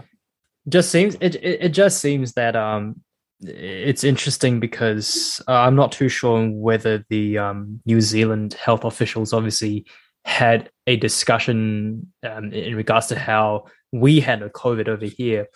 But it just seems like over in a, uh, over in the states, at least from, from from what I can gather, is that um there's always going to be people trying to push the agenda just because they think they're right, um, and not willing to having a discussion a, a proper sort of like open discussion in the likelihood that they might actually come out quote unquote on the losing end of it and it, it, feels like politics these days especially when it comes to as we've seen over the last couple of years with covid being you know just running through the world it seems like politics these days are more about trying to and science to a degree i would say and it's trying to be the the, the, the positive and the front facing i'm the best in, in making the, decision, the, the decision in, in, in mainstream media rather than trying to think of what's best for humanity essentially and it seems like ego is uh, a big prevalent thing especially hearing um, your story uh, dr j with obviously the policy that you've that you've guys come up um, essentially losing out to someone who might have more pull in the media. Yeah, I mean, I think I think uh, you know uh, just to just to like try to elevate this a, a little bit.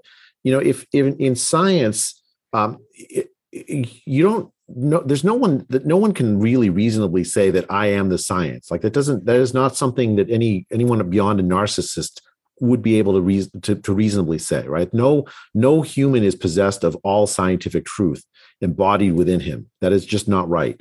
Uh, science is a is a process by which people reasonably discuss with each other. They have different ideas about the, how the how the material world works, but you are temper that discussion with data. You ground it in data, in testing, and logic, and you end up with a something a, a, approaching uh, approaching the truth as a result of it. Uh, so, you know, uh, sometimes over a long period of time, because because you know these these problems are challenging and difficult and not obvious.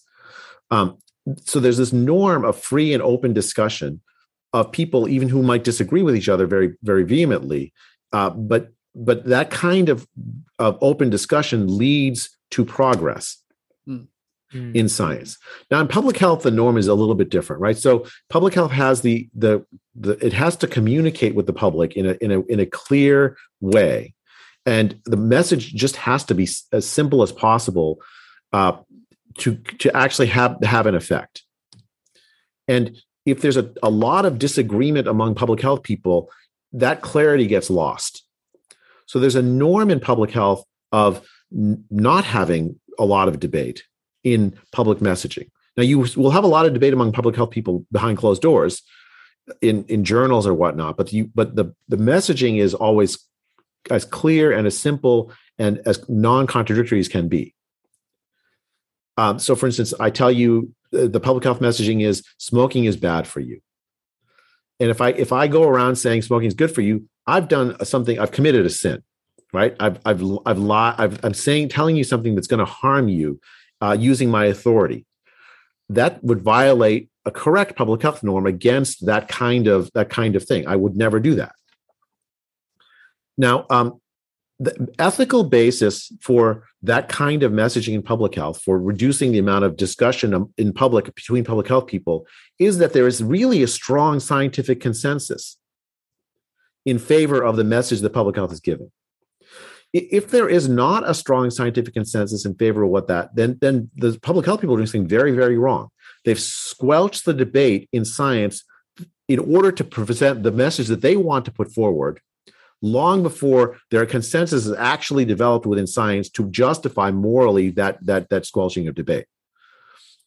Um, and so what's what's happened here is essentially uh, rather than discussing the fact that the scientific evidence was not uh, the scientists had not come to some conclusion about the wisdom of lockdown they squelched that debate in order so that they could keep the public health messaging simple as possible in favor of lockdown. Mm. Um, I think they violated a basic ethical norm that underpins the why in public health you would normally be able to give uh, a unified message. You have to have consensus in science before you are allowed to do that in public health, and they violated that rule. Mm, I also think that something that is like important is to for people to understand what science is, right? So for the most part, we know that science is like descriptive, right? It's not prescriptive, you know. Uh, like the philosopher David Hume like famously said, there's this is is ought gap, right? Just because something is doesn't mean you ought to do it, right? And science is like that, right? It describes certain uh, parts of reality, but it can't tell you what to do, you know, because people can obviously adopt unscientific approaches to things, you know. So it's not necessarily prescriptive. And I think that you mentioned a very uh, important point of uh, having that that debate, especially when there's uncertainty. You know, and we we, we we've seen we've seen this during the the COVID pandemic. I think that uh, like you mentioned, the current CDC director, Rochelle Walensky, right?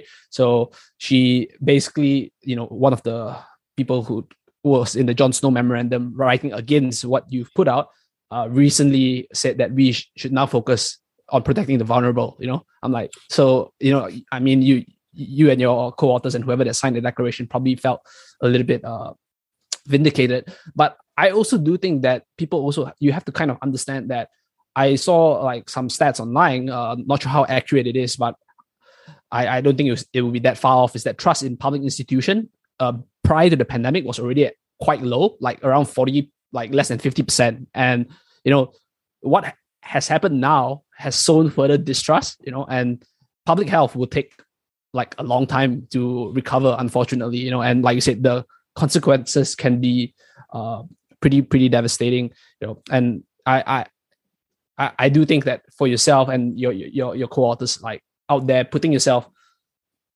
it uh, out there is it's quite brave. You know, I uh, it, it is quick, crazy because I've seen obviously these are like really uh like extreme stories where people like personally like get threatened. You know, I mean whether you people like the message from our prime minister or not, where on how she implement policies, I don't think people should go to the point of like sending letters like, oh, I'm gonna like threaten like send death threats, right? I think that's just really bad, regardless of which side uh of the debate you t- tend to support.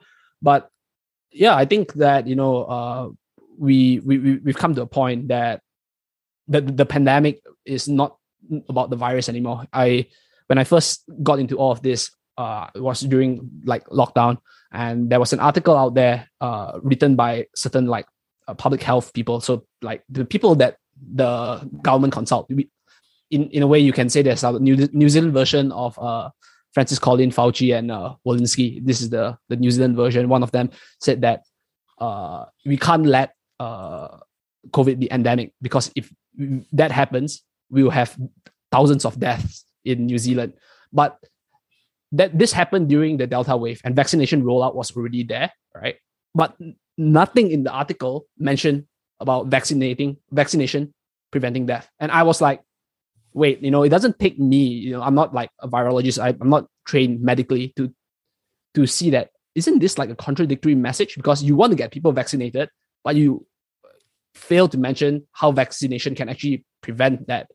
And I basically wrote wrote an uh, article and like published it on my Substack because uh, none of the other none of the outlets wanted to like publish it. I don't know why. Uh, I don't want to speculate, but I just said like it's fear the new pandemic, right? So like this fear, this panic, and I think it goes back to what you mentioned at the start of our conversation where people think that the IFR is like really high, you know, like everybody would die. And this has caused a lot of problems. I think I saw on online where people say like NYC emergency hotlines are being overwhelmed because everybody that has like a cold or cough or fever, they start calling 911 for emergency because they think they're gonna die of COVID.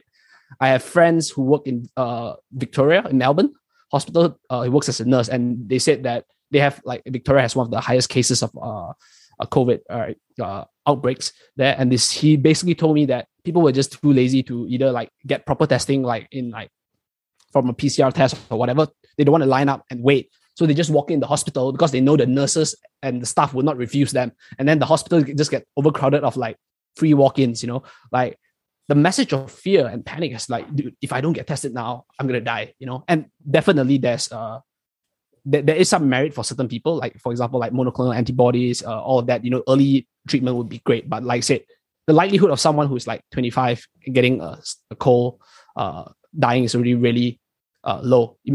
And ironically enough, those people who are 25 are the ones that would rush into the hospital first to get tested, and then uh, but whereas like the people who's like older may not even have the physical capability or even like the capacity to go to get tested first, you know. So like there's this like really big like disproportionate impact, you know, like you said, the the vulnerable doesn't they don't really get protected.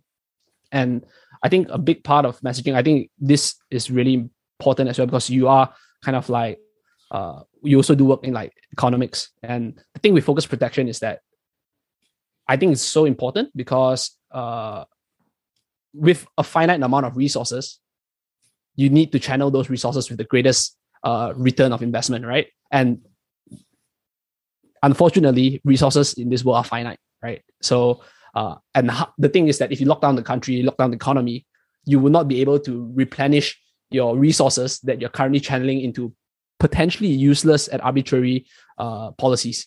And like I mean, just look at the world now, right? Like inflation is like everywhere. So uh, it does speak a lot on like the economical aspect as well. I think New Zealand had like thousands of over businesses deregistered across the two years of the pandemic, right? During the lockdown. And uh, like I said, uh, school closure in the States. I also have heard that some teachers telling me that the grades were marked more leniently, right? Uh, so the standard is lower. So obviously the quality of education has has went has has dropped as well, which means that potentially, uh, if this carries on, uh, people who have an equivalent year of education prior to the pandemic versus during the pandemic, right, the quality of education will be lower, right? So, uh, society as a whole progress would be like diminished. So there are like you said multiple, uh, yeah, factors. You know, I yeah, I, I have a lot of thoughts, yes, you can say, but I don't want to take up too much of time. So, how much time do you have left, roughly? I mean, I can go for a little while longer. Um, so let me let me just comment on a couple of things you said. Uh, so so uh, a lot of public health in the rollout of the vaccine, they made the mistake of thinking that this vaccine could be used to eradicate COVID, and um, as a result, in a very weird way, by overselling the vaccine, they also uh, uh, they, they also undersold it. So, uh, like the vaccine reduces the mortality rate from COVID very substantially. Uh, but they were afraid that if people got vaccinated, they would start to live their life like normal again, and then COVID would spread, which would contradict their goal of zero COVID. And that actually, I think, led to many people underestimating the importance of the vaccine it was actually an anti-vax message to say that because so if i get the vaccine and all of a sudden you're telling me i need to have a mask i have to like social distance i still have to do everything that they were already telling me to do a natural response is well why do i get the vaccine? What has it done for me? Uh, so i think that that that the, and the root of that problem was a confused idea about what the end goal was. The end goal is is it, it could not possibly be zero covid no matter what we did, no matter what we did, we were going to end up with COVID being endemic. That is not avoidable. The only question is how do you minimize the harm from the policies and from COVID up uh, until the point that the COVID until the point that COVID is endemic. Right. So there's no strategy that leads us away from endemic COVID. That is just the, that was baked into the cake in in March of 2020, February of 2020. It was already too late for the world to not have COVID endemic from the almost the earliest days of when we realized that we were in a pandemic. Um, and so they had these like very strange messages because they got the, the goal wrong. It actually, I think, undermined confidence in the vaccine at a time when it really needed to needed to like uh, uh sort, sort of booster boost confidence in the vaccine. And they could have done that if they just focused on the thing the vaccine does so well, which is protect against severe disease. Mm. Um, so, so, I think that uh, I think that that that is uh, something that I think um, it's it's just a basic lesson. If you have the wrong end goal, you're going to end up with the bad tactics to get there. If you, if you ever play chess, you you you know you you you, you see this all the time, right? Uh, you you get you have the wrong idea for a plan, and the, whatever tactics you do end up being useless. Um, you get checkmated. Um, that's essentially what's happened with public health. It didn't it didn't understand really what was possible. Um, the the the end. So uh, and I think uh, now we're uh, we're finally gotten to the point where I think most countries realize that endemicity is is is going to happen no matter what we do. And they're starting to realize that you that the that the that the harms like i think the uk just opened up today said that they were lifting almost all covid restrictions. Um, the, unfortunately i think Aust- australia and new zealand is still not quite there. Uh, new zealand i think still has a, a, hard road ahead to get there. Uh, australia we're, we're you're seeing the cases just explode uh, I, I, think we're in a position where I think we're going to start to see some changes in Australian policy as they as they realize they can't stop COVID from spreading everywhere. Um, and then there are going to be hard, hard discussions about what was done in the name of COVID control and why mm. it was done. Mm. I, I think it's I think it's um it's always that that whole uh, play on on on fear, and I think this this will I guess traverse from sort of like continent, country to country. We we obviously saw that in in, in China where you know the cases spiked. Obviously, that's where it claims to be originated from, um, and and everyone did something there. It went over to Europe and the States. It spiked. Other countries saw this and said, "Oh, we're gonna protect ourselves and uh, shield ourselves away from from from everyone else." New Zealand, Australia. And I think it's kind of that I, I do feel and and I'm kind of a little bit worried as well, potentially, I think, for for Australia and New Zealand particularly. Um, as I've kind of had a, a, lot of conversations with with friends who who are in Canada and in the States, um, they well, you guys are essentially in a position, yeah, as much as how to put this, living with COVID essentially. But uh, over here, in New Zealand and Australia, it seems like we haven't got that message. It, it seems like that the public hasn't really accepted the fact that um, we we need to live by it. And I can only I, I tell you, like the problem is like your government has lied to you, right? The government has has spread the idea and it's used the the the the, the levers of power, including the mainstream mm-hmm. media, to spread that that lie that you w- would be able to maintain zero COVID forever. Yeah. Yeah, That's and I can only yeah, and I can only imagine like the fear when you know like the media starts posting, we go from hundred cases to a thousand cases overnight. Um, and that's basically what happened with that second lockdown, right, Kedrick? It was um, yeah, it's, it's funny because both of us we flew down, we flew somewhere else for for for a meetup for a competition, and the day of, how ironic, the case went from like two or three, and all of a sudden the media is like 200 cases in a day, and everything started closing down. Like, come on, like we knew this was going to happen, but clearly the the government hasn't psychologically prepped the people for this. You know, I think yeah. the government should have well, done quite, quite the opposite, right? Quite the opposite. Yeah. They've they've instilled fear, like un, so un, fear. unreasonable fear of COVID. Um, I mean, the right thing to do is tell people the truth, right? There, there are groups of people that are really vulnerable if they were to get COVID, the older people, and give those older people tools to try to, to be protected from community spread when it happens. Um, and those those tools could have been, you know, there's lots of things you could do, like to better protect nursing homes, you know, like uh, uh, good high quality masks, testing for people that come in, changes in how like staff rotate in and out of nursing homes. You could even made nursing homes into places where staff actually just that's where they they they live for a month so you you reduce the amount of like people, the traffic in and out of nursing homes. That's where like forty percent of the deaths are in the United States and else and many other places. Um, they could have done all kinds of things to try to protect the vulnerable. Uh, I mean, I, on the other hand, I mean, I just like it's you know if you're going to say like uh, evaluate the, the the New Zealand policy fairly, it it did work right because of the vaccines. It worked older people there are going to be fewer older people dead of covid as a consequence of the new zealand policy because the vaccines were developed, but it is coming at a very high cost mm-hmm. to New Zealand in terms of the the, the lives of of, uh, of the of the young people there. Mm-hmm. Um, yeah, I think the big thing, right, is so important is how people treat one another. You know, I, I remember this uh, story. So we we have had uh three lockdowns in total. Uh, the second one was like very very short, like briefly, like just two weeks. You know, because we had like so we had like a, some community case, and the first instinct is always to lock down, uh, unfortunately. And what happened was I was uh, in a different like city, right? And they always lock down Auckland first because that's where we are, right? The big city, right? Auckland, and that's where the spread usually happens. So I was in a big city, uh, in a different city, right? Uh, up in the mountain, close to the mountains, and then they announced a lockdown, which means I had to travel back, right? So everybody had to travel into Auckland, and there was this massive like jam, right? The jam was like long, and then I said, cool. I was with my friend and I was like, cool, there's this ice cream sh- stop here. Uh, there's this ice cream stop here, you know, let's get some ice cream, just chill for a bit, let's wait for the jam to subside, then we go back, you know.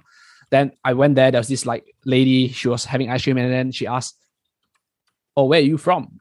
Then I said, Oh, we're from Auckland. Immediately she took like three steps back or like try to distance herself away from herself, like, dude, like I'm not gonna spread COVID to you, you know, like, and this is how like people treat one another. And it's just because they are so fearful. So sometimes I don't really like blame them because if like if you think that if like you know in the olden days you have like leprosy, you know, where they like basically like isolate the lepers from the like general population, you know, and if I touch you, you're gonna die, right? Uh sure you'll be fear you you will fear for your life, but like I said, the actual harm towards most people is actually marginal, you know. And I'm also really concerned on how things will happen. I think about like, you know, you mentioned masking uh, masking in kids, right? Besides the learning disabilities that might happen, uh, I'm also thinking of like how parents would tell their kids, "Oh, if you your friend doesn't mask, you can't play with him," you know.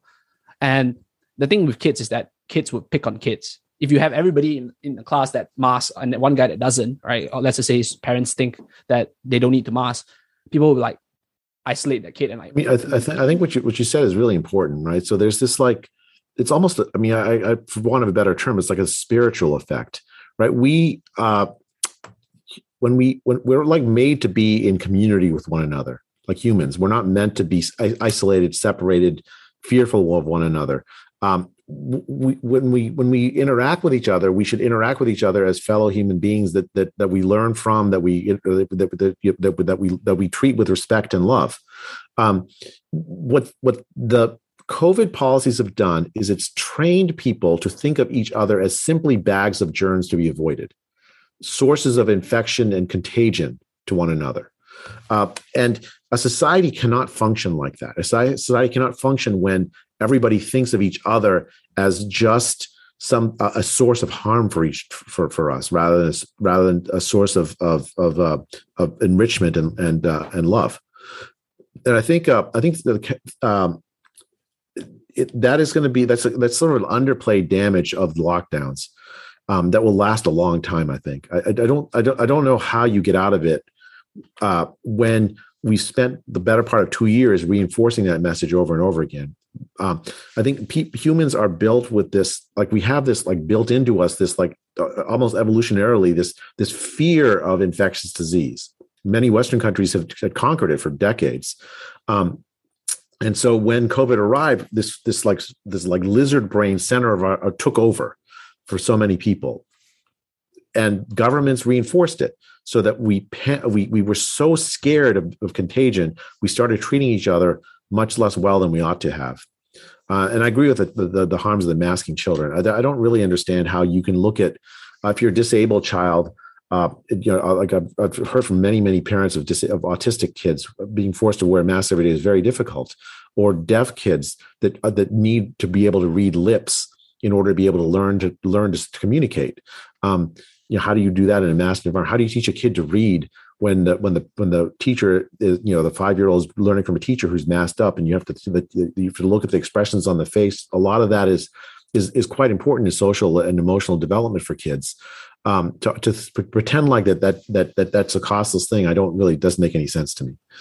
Yeah, not mm. not not to mention like the actual impact on kids itself is uh not not as high, right? So just something like anecdotal in New Zealand, um, we we have like some outbreaks, right? And a lot of like cases happen in school, but I don't think a school has ever been a super spreader event, right? Uh, prior to Omicron, at least, right? Because you know that uh, there's multiple reasons why kids don't really like they're not like good vectors of transmission but the super spreader events itself uh were not from schools you know they usually happen with like uh events where they're actually adults in it you know so i do think that like i said the policy like this impacts people differently and i there, there should be some form of like in, individualization on how you handle matters and the thing with mandates is that without mandates, right? I'm not saying that you can't mask. You know, if you want, you can make a choice to triple mask, wear a mask, wear a face shield, wear a hazmat suit if you want, right? If you want to dress up like it's Halloween every day, go ahead. You know, uh, but with mandates, you literally don't have the choice, whatever. You know, so I think that that is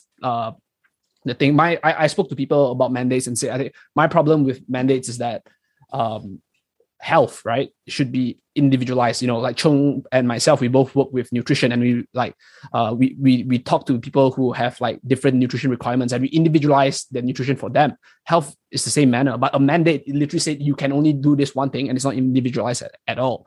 Now, I don't know. I hope like when it comes to boosters, right? I know, uh, like I know Stanford, for example, John Hop- Hopkins, uh, they all started manda- mandating boosters for uh, like college students, right? I hope that it doesn't reach this point in uh, New Zealand because, like you said, the effect, even the increase of severe illness and is so marginal for even people who are more vulnerable, right? It's like three, four percent. It's going to be less in people who are young and healthy, right? Uh, not to mention uh, that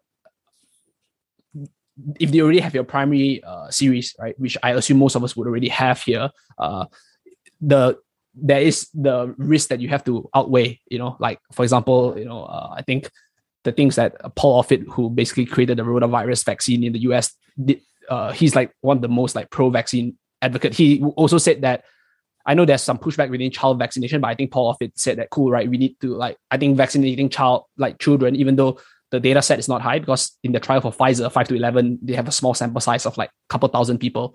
So uh, he said that I think that the the the benefit outweigh the risk. That's up for debate, but it does show that he's leaning more towards a pro-vaccine side rather than not.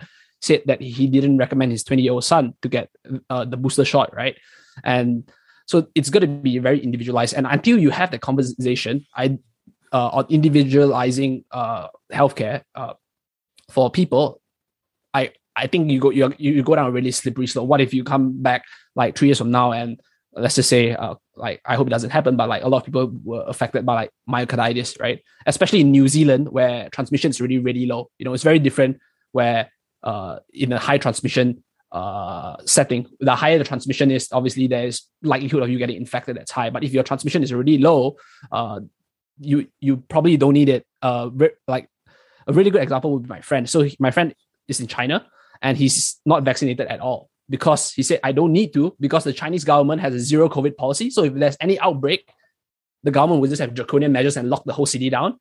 And I'm fine, you know, like I don't really get affected because the transmission rate is almost like nothing. So he he lives in China. He tells me that I don't need to get vaccinated uh, because of this reason. And obviously, it's a young male, so it's like, yeah, cool. You know, if I don't need it, why should I take it, right? So it's going to be very different. And you you apply that to young males as well. Now that if they are recommending uh, boosters for everyone, right? For say everybody should get boosted after four months is up, right? Uh, the thing is that we know that if you space out your doses, the likelihood of myocarditis is actually lower, right? So, uh, but now you say everybody should get boosted, right? And the next step is like, oh, cool. If, if everybody is boosted, it's definitely a slippery slope, but why not mandate boosting? Well, you know, you know the thing the thing is is like uh, uh, w- there are vaccines that are mandated in many places, childhood vaccines. Um, the the many of those vaccines, there's a few things about them that are quite different than the COVID vaccine. So one is that, uh, like for children, for instance, the vaccines provide strong protect that protect protection against diseases that are really deadly for children. Right, measles is a deadly disease for children. Mumps is a deadly disease for children. These are diseases that are really harmful to children to get them. Polio is disabling and deadly for children. Right, so those vaccines um, if you mandate it for children, are, are providing a very strong p- private benefit for the children. It also provides a very strong public benefit, right? If you get the D, the uh, the DPT vaccine, you're not going to spread uh, you know diphtheria. You're not going to spread pertussis if it happens to ever come up in your uh, spread in your region. Um, so they're they're they're, st- they're neutralizing, sterilizing vaccines that that prevent both protect both the person that's being vaccinated and others. Um, and and there you have some some uh, justification for mandating it. Uh, the other thing about those vaccines is they've been in uh, been, been used for decades. Like we have a lot of experience with them. Uh, there's much less uncertainty about their safety profiles than there's with this, this vaccine, because with this vaccine we've only been using it for a year. Um, to mandate a vaccine like this in this setting when you have so such short duration of experience with it at population scale, it just invites disaster right it invites groups of people that are going to be that will some people people will be harmed and they're going to they're to they're to create a, a vaccine resistance movement that didn't exist before and that's I think what we've seen as a result. It was it was just so short sighted for people, uh, including Paul Offit. I think has said argued in favor of the vaccine mandates in this context for COVID. Um, it was just short sighted, I think, to have that that support from public health for this kind of these kinds of coercive policies. I think it will harm public health and already has harmed public health. Um, as a consequence of, of pe- the population saying, "Well, well, I don't. I'm not sure. You haven't convinced me yet." Our job as public health uh, professionals or as, as scientists is to is to help convince people give people the evidence and, and then help people make the right decision not to force them or coerce them. That itself creates distrust and i don't really understand how it is that others many other people and prominent people in public health don't see this. It's it's that it's as if uh, they again have been so focused on covid that they lost sight of all else in their life and in in in, in public health in the, in the life of public health. Yeah, it's uh, it's always going to be a slippery slope, especially when um, the you know public health sort of like puts it like we're not mandating vaccines. However and you, and they and they start to have like a huge list of things that you can't do or it yeah there's coercive, coercive policies it's and, like and it makes just, it so just, hard. yeah. it makes it so hard. Like um last week i i just got on a plane and went for a bit of holiday and came back and you know in new zealand at least it was you you either need to have your vaccine pass uploaded um so that you can get on the plane or you have to get a test 24 hours before your flight. Now, in my head, it's like getting a vaccine pass is so much easier. It's it's convenient, yeah. and it's like we're not mandating it. However, the the way that it, it seems like public health, the way that they frame it is that they're trying to avoid the use of mandates, but the way that they are framing it to the public um, like you said, uh, Doctor, it's just, it's just causing so much distrust, and um, it's just going to be a slippery slope, especially when they start to do things like you need to be mandated to do this. Um, uh, apparently, like um, this um, just a couple hours before we started this this recording, um, apparently they they said at least in New Zealand, like if ever there was an Omicron case, they will move the entire country back into the highest level. Um, it, it's um, and it's just going to cause so much distrust because when we were at the higher level, so much stuff has already happened, like bad stuff, and people are going to be even more resistant to the, to that change. Um, and it's just it's just very concerning that they're using fear and the play on words in order to force you basically just force your hand without you uttering the words that we are being mandated for yeah it's, PC it's, it's such a you know? like everyone everyone sees through that right like if exactly. your if your job if your schooling if your ability to like participate in the social life of the country is premised on the vaccination in what sense is it voluntary it's, it's so not bad. it's and, and so like i don't i don't i mean that's just a, that's just nonsense right so you that that that's that that kind of coercion has a, a, very, very, very, very limited place in public health, and certainly not in the population population scale that that has been used in this setting in COVID. Yeah. Mm. I think a large part. So just to clarify, that like the highest level. So uh, in New Zealand, we have something called like they call it the traffic light system. So it's like a tiered system. Red is like the highest level. Orange is um like mid tier, and then Medium. green is where uh like basically like transmission is low. So right now, most of New Zealand uh, is in orange, and in in the event of there's an Omicron case, they will go to red. Unfortunately, like the thing with the policies are like this traffic light system only affects people who are not vaccinated, and we know right that for Omicron, whether you're vaccinated or not, it doesn't matter. You still spread it, which means that you are essentially still marginalizing the unvaccinated group by going through the systems. You know, like it doesn't matter because I would say the big difference, and Chung will probably agree, is that between is the size of the gatherings, right? So red, you're limited to 100 people uh, who are vaccinated. We also have size gathering limitation, even though you're fully vaccinated. So at red, only 100 vaccinated people can be in a venue, which means you can't have like music festivals. So essentially, the difference is that vaccinated people, uh, the difference between the tiers is that uh, it's the same for the vaccinated people, except you can go for music festivals. Whereas the people who are unvaccinated, mm. yeah, you have you can only get essentials, right? So the thing is that's so unfortunate that even this restriction, which I don't really, which I don't agree with, is not based on the current science because Omicron affects people who are vaccinated or not, right? And there are some there's some countries like Denmark, right? Uh, I think like uh, one of the countries in the UK, I can't remember whether it's uh, Scotland or Wales, um, uh, Israel, Iceland. They show that even people who are boosted have similar rates of infection per 100,000, right? So I'm, it's not like the absolute number because people say, oh, it's like the absolute number, but per 100,000. So it's like, cool, you know, it probably doesn't matter. And people has called Omicron like the great equalizer, meaning everybody can get it regardless of vaccination status. But yet they are still trying to like marginalize this small group of people who are unvaccinated. And it is that quite- was also that was true for Delta too. Like any like a lot of vaccinated people got Delta.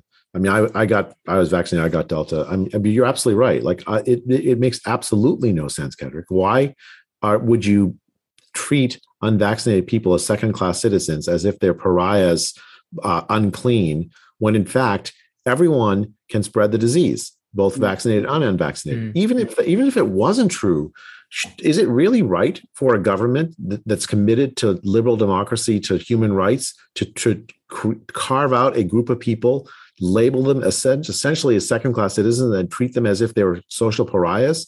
That is wrong, even if it were true that the vaccinated don't spread the disease. Um, that, that, I think it's just, I think uh, a lot of governments have just forgotten themselves. Like, what is the what what does liberal democracy mean if I, you know, if, if I'm an expat and I can't come home to bury my dad or something, right? I mean, the lot uh, like the, that that's happened in Australia. I think it's happened also in New Zealand.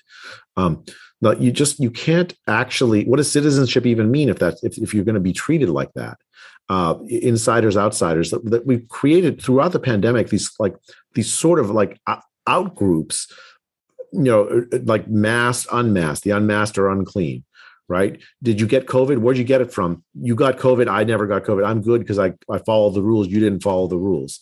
Vaccinated unvaccinated boosted unboosted. All of these are just essentially tactics that ought not be used by democratic governments where you create an outgroup that become the source of public public hate public distrust public uh, you know public repugnance um, it's it was it's it's it's uh, it has consequences uh, for the trust in government it has consequences for the social fabric that are very hard to undo yeah mm. i i think like say politics plays a big role uh unfortunately like i think the big quest the big thing in the politics in the states is that what happens if everything that uh, is currently being done was actually said by Trump. You know, people react differently, so that's a big thing. I think New Zealand is like that in similar extent, and I don't, I don't think we will go into lockdowns, right? Because of this reason, is that elections is in twenty twenty three.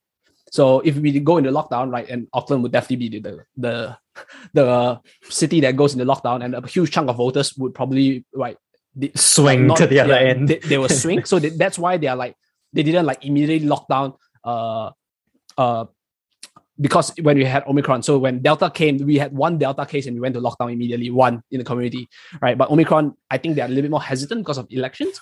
But I also do think that you you do see a certain like percentage, right? So I'm not trying to. I might this might be complete speculation, so this is not fact, right? That you see that cool, you have X amount of people, right, agreeing with me, right, and uh, therefore, if I basically I'm a saint to them. You know, I preserve the lives of uh, X amount of uh, this many people. I preserve, I prevent deaths and all like. But most of the facts, like, yeah, cool. You just because you're in New Zealand, you you you did that, right? So it isn't really, yeah, you had some luck, right? But you know that you have X amount of people that likes this. So I'm just gonna continue with this to appeal to that, and hopefully, if I keep appealing to them, I'll get voted in during the next election. All right. Unfortunately, that I feel might be an uh, a thing because you know at the end of the day, un- unfortunately, uh, people will say like you know uh, science like the truth and politics it's like oil and water unfortunately. Uh and this is what what we see. So this is like pure speculation. And i do think it it, it has like like you said dev- devastating effects. uh pe- the social fabric would people are very tribal in nature. If you read like like work from jonathan haidt i think a big poem uh a poem he quoted in his book saying that me against my brother my brother against my cousin, me, my brother, and my cousin against strangers, right? So we always find ourselves to kind of like target the out groups. And by actually labeling people with exact like labels, it's so much easier to target the out groups. You know, uh, I think, um, like like said, boosted, unboosted, vaccinated, how many doses you are. You know, you we wear it as a we wear like as a badge, right? So un- unfortunately, like this, this is like these are the devastating effects of just poor policies, and it does, uh, sort sort of like extend beyond just cool. Does this person get the disease or not? Or not. Right, and it, it has like evolved into something. Uh, uh, yeah, it's like it's, some- it's like getting the disease is a more moral sin. You you you haven't been careful enough. Uh, Yeah. You know, you're social pariah because you got sick. Um, it's it's disgusting. Like that that that kind of politics d- has no place in in liberal democracy. Um, Yeah, we and I should think treat pa- yeah. people who are sick with compassion and care, not not uh, not demonize them for Yeah. for yeah, Yeah, and I I think a lot of this also kind of stems from, um, and I, I'm sure that this rabbit hole will continue on for days. You know, we can go down so many tangents, but I think it also stems a lot from, you know, how the older generation gets information about COVID, and it's like it's it's fatal to me, and they start to, you know, I've got a couple of friends. I'm not again not going to put names here in Malaysia where, where when COVID was very very high. Um, basically their, their parents and grandparents kind of told them like don't come and visit me you know because Mm. I, I don't want to get covid and die and it, it is it is it is so demoralizing because you know as obviously as a, as a younger individual you kind of want to spend time with the elderly I mean, that's and unfortunately, that's not just older people. Like a lot of uh, the, the the misperceptions about COVID risks are universal. yeah Like people people vastly overestimate the the the, the death rate from COVID. Um, especially even young people uh, overestimate the the the the, the rate, rates of like you know long COVID. They overestimate the rates of death from COVID, hospitalizations from COVID, even for themselves. Um, and uh, it's it's that fear that's led to so much of the the, the pathologies we've been discussing. yeah. Um, I, yeah, No- so I think like just to to close things up, I think you know like the world is. I mean, these are outliers, right? So I don't want to think that the I don't want to paint the picture that the whole is like that. But I've heard like in the states, uh, a parent like locked their kid in the trunk because like they, they they suspected the kid has like COVID and they didn't want, the parent didn't want to get infected. I'm like, since when do we come to the point where a parent who should be taking care of their child actually lock their kid in the trunk? Like that to me is just like absolutely like preposterous. no, you know? I mean, I, I almost feel. I mean, I do so. I feel sorry for the kid, obviously, but also for the parent. Like the the mind is so filled with fear. It's not even their fault. It's the fault of public health. It's the fault of governments for for men like creating this panic and fear. Instead, I mean, like the right tool, the right way to deal with a pandemic is always to provide uh, a calm. com- Public health should be always providing a calming influence. Mm. helping the public deal with the, the the fear that would might come naturally, not stoking it, um, Mhm. and then and then providing tools to protect the vulnerable. That's how we've dealt with with uh, uh, every pandemic for the last hundred years has involved some variation of that focus protection strategy. The strategy of, of of keeping society going while trying to protect the vulnerable, not spreading panic, spreading instead conveying calm and we have just tossed that that that pandemic playbook aside in during this pandemic for no good reason and to disastrous effect Yeah. That I think, Uh, Yeah.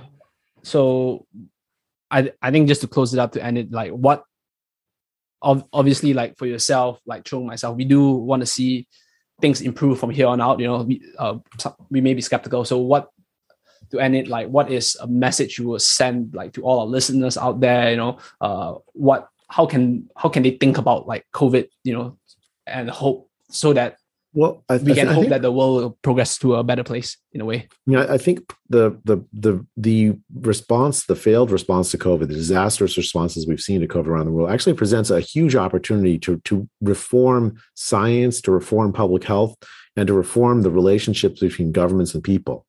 Um, I think uh, uh, if we are honest about what what has gone wrong, we will have the chance to uh, to try to start to try to make things right. Not only just to do better in the next pandemic, but also to to like you know I think there were there the COVID revealed a lot of pathologies that were that predate COVID in how governments work, in how science functions, how public health functions.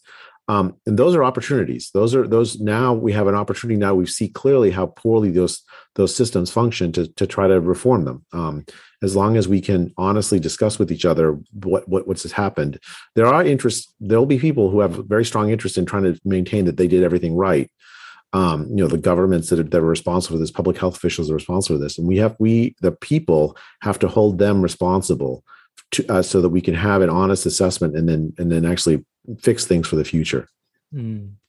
Cool. So as we usually come to the end of our episodes, we generally always ask uh, our guest, uh, Doctor, about. So the title of the podcast is taking it back to square quant, play in words, because both of us have the same last name. However, we are completely not related at all.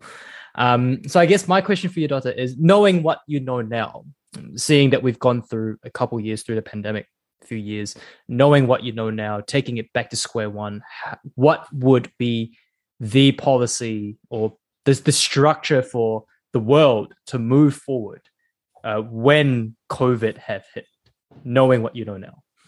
I mean, the the the right policy would have been um, focus protection, right? We knew from the earliest days of the pandemic it was older people that were really at risk. We should have moved heaven and earth to, to structure structure our our, our, uh, our pandemic response to protect the older population who was at most risk.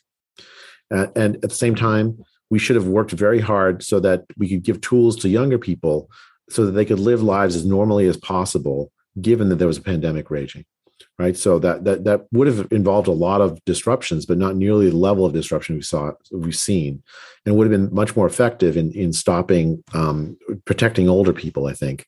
Um, I think that that template of and at the same time we sh- we should do what there are some like some good things that have happened that we should have we should have done and I'm glad we did like the development of the vaccines is a, is a fantastic example of of a huge success in, in such a short time. Um, we, we also should have invested in the development of early treatment, the development testing of early treatment. That was has, has been a major failure actually during the pandemic. Uh, to it, we we had, in fact, a demonization of early treatment that should never have happened, and somehow like people in public health have treated the possibility of public uh, early treatment as, as, a as a bad thing, which is astonishing to me. Um, so I think that kind of template or, mobilize the scientific community to develop treatments and vaccines, uh, uh, epidemiological public health perspective, protect the vulnerable, and then convey calm and provide tools for the rest of the population to keep society functioning as well as it possibly can in, in that context. That's the template that will work with not just with COVID, but with almost any any infectious uh, disease pandemic. Well, you hear it here first, folks. Well, this has been a great episode. I don't know about you, Kedrick, but uh, I've took a lot from it, and it's been a great. I don't know how long we've gone for, but I think first and foremost, thank you, Dr. J, uh, for actually spending, taking a time out of, uh, I'm sure, a very, very busy schedule already to come and talk to both of us. Um, usually we ask this of our guests, where would people find you? But I'm sure, as you might have picked up at the start, Twitter seems to be the place. yeah, I've been I've been pretty active on Twitter since September, uh, so it's it's kind of a new environment for me, but it's it's it's a nice communication tool. Yeah, there you go, guys. Well, hope you enjoyed this episode, guys. If you liked it, uh, give the episode a like, thumbs up if you're watching on the YouTube. Share it um, to people who you think might benefit from this, and we will catch you in the next one. Thank you. Thank you. Take care. Good luck, you all. Bye now.